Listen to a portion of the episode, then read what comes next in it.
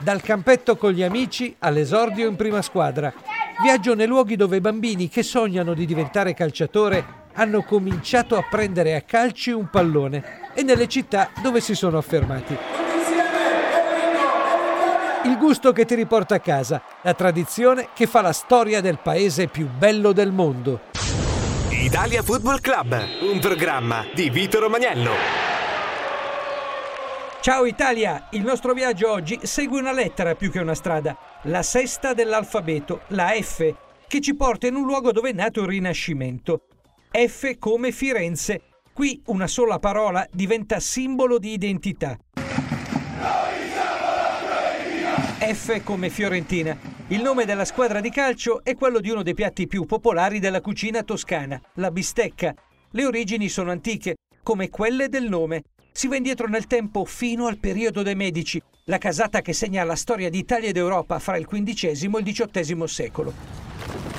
Alcuni cavalieri inglesi di passaggio a Firenze il dieci agosto si trovano immersi nelle celebrazioni di San Lorenzo. Grandi falò per le vie e carne arrostita per essere offerta al popolo. La assaggiano, la chiamano beef steak, termine che italianizzato diventa bistecca. Uno dei pilastri su cui poggia la città di Firenze. La carne, il pane, l'olio e il vino sono quattro pilastri. La regina di tutti i tagli si chiama Fiorentina, furono i beccai fiorentini che ora si chiamano macellai che inventarono il taglio. Il pane noi l'abbiamo sempre usato senza sale.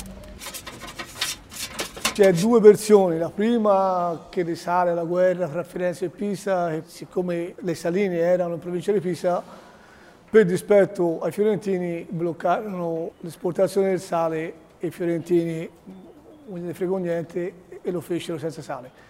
La versione invece, quella storica, è che siccome il sale costava tanto, in quel periodo in Toscana si usò fare il pane senza sale e poi sulla nostra cucina è essenziale il pane senza sale, perché se fanno una ribollita con il pane salato prende e butti via tutto. Fiorentina, una parola speciale per chi come Alessandro Gozzi di mestiere fa il ristoratore ed è anche tifoso dei Viola, un nome che celebra una fede.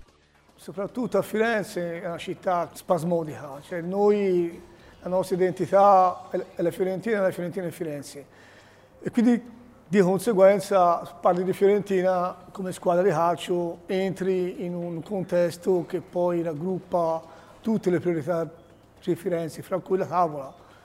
Quindi per noi si fa la partita a carte, si mangia, si mangia insieme, però si parla di Fiorentina. Entra sempre in, in qualsiasi discorso giornaliero che un, che un fiorentino può fare. E nessuno si può ritenersi fiorentino se non sta per la Fiorentina, perché non esistono fiorentini che stanno per altre squadre.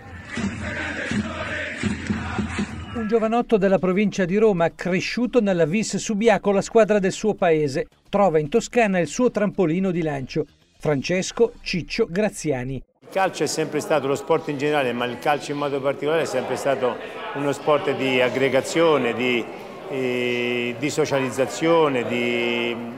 di amicizia, anche perché è uno sport di gruppo, quindi ci dovrebbero essere i valori della lealtà, del rispetto, nel saper gestire i momenti, sia le vittorie che le sconfitte. Io credo che il calcio di fatto continua ad essere per tutti quanti noi una passione, un divertimento, una gioia. Una gioia, quella che ha provato ogni volta che scendeva in campo Ciccio Graziani, da Arezzo a Torino, dove nelle sue otto stagioni di momenti di felicità ne ha regalati ai tifosi granata. Soprattutto nel campionato settantacinque settantasei, con la vittoria dello scudetto.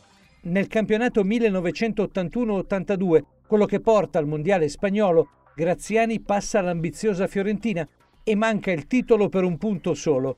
Non siamo stati fortunati con Giancarlo Antognoni. Senza l'infortunio di Giancarlo noi l'avremmo vinto il campionato, perché Giancarlo da solo tre punti in più ce li regalava. Ciccio Graziani parla di Giancarlo Antognoni, gli unici due giocatori della Fiorentina che scendono in campo nel Mondiale di Spagna.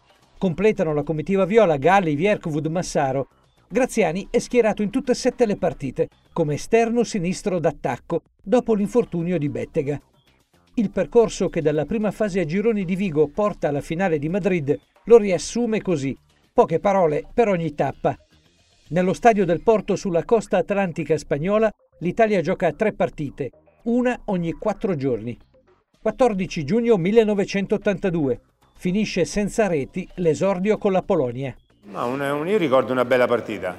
diciotto giugno millenovecentottantadue. Italia-Perù uno a uno, gol di Conti.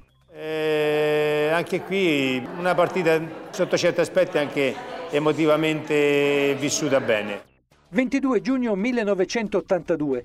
Italia-Camerun uno a uno e finalmente gol di Graziani. Ma è stata la partita della svolta. L'Italia pareggia tutte e tre le partite e chiude il girone al secondo posto con tre punti, a pari merito con il Camerun, uno in meno della capolista Polonia, uno in più del Perù.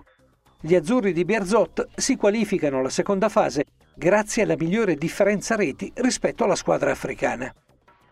Secondo posto per l'Italia nel gruppo uno e anche per l'Argentina del giovane Maradona nel girone tre. Due teste di serie che insieme al Brasile si danno appuntamento a Barcellona.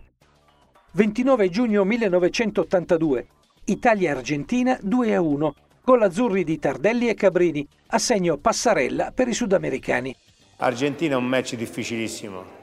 cinque luglio millenovecentottantadue, Italia-Brasile tre a due, tripletta di Paolo Rossi, gol di Socrates e Falcao per i Carioca.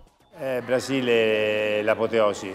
Ciccio Graziani condensa in poche parole emozioni e ricordi di quel percorso irresistibile, la semifinale e a eliminazione diretta.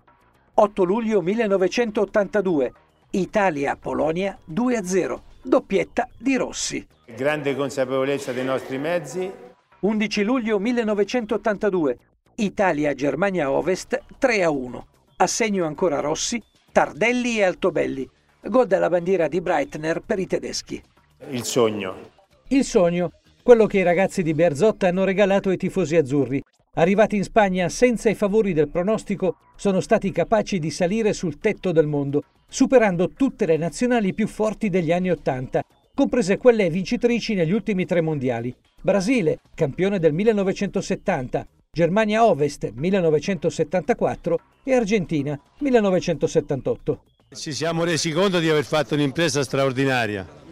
E non si deve vivere assolutamente di ricordi, ma ci si sente anche orgogliosi, perché poi quando tu raggiungi un traguardo così importante rappresentando la tua nazione, vestendo la maglia azzurra, è ancora più bello, perché non abbiamo vinto solo noi, avete vinto anche tutti voi, tutti i cittadini italiani hanno vinto, no? Salutiamo la Firenze di Ciccio Graziani e ci rimettiamo in moto. Ciao Italia, ci sentiamo in giro! Italia Football Club, un programma di Vito Romagnello.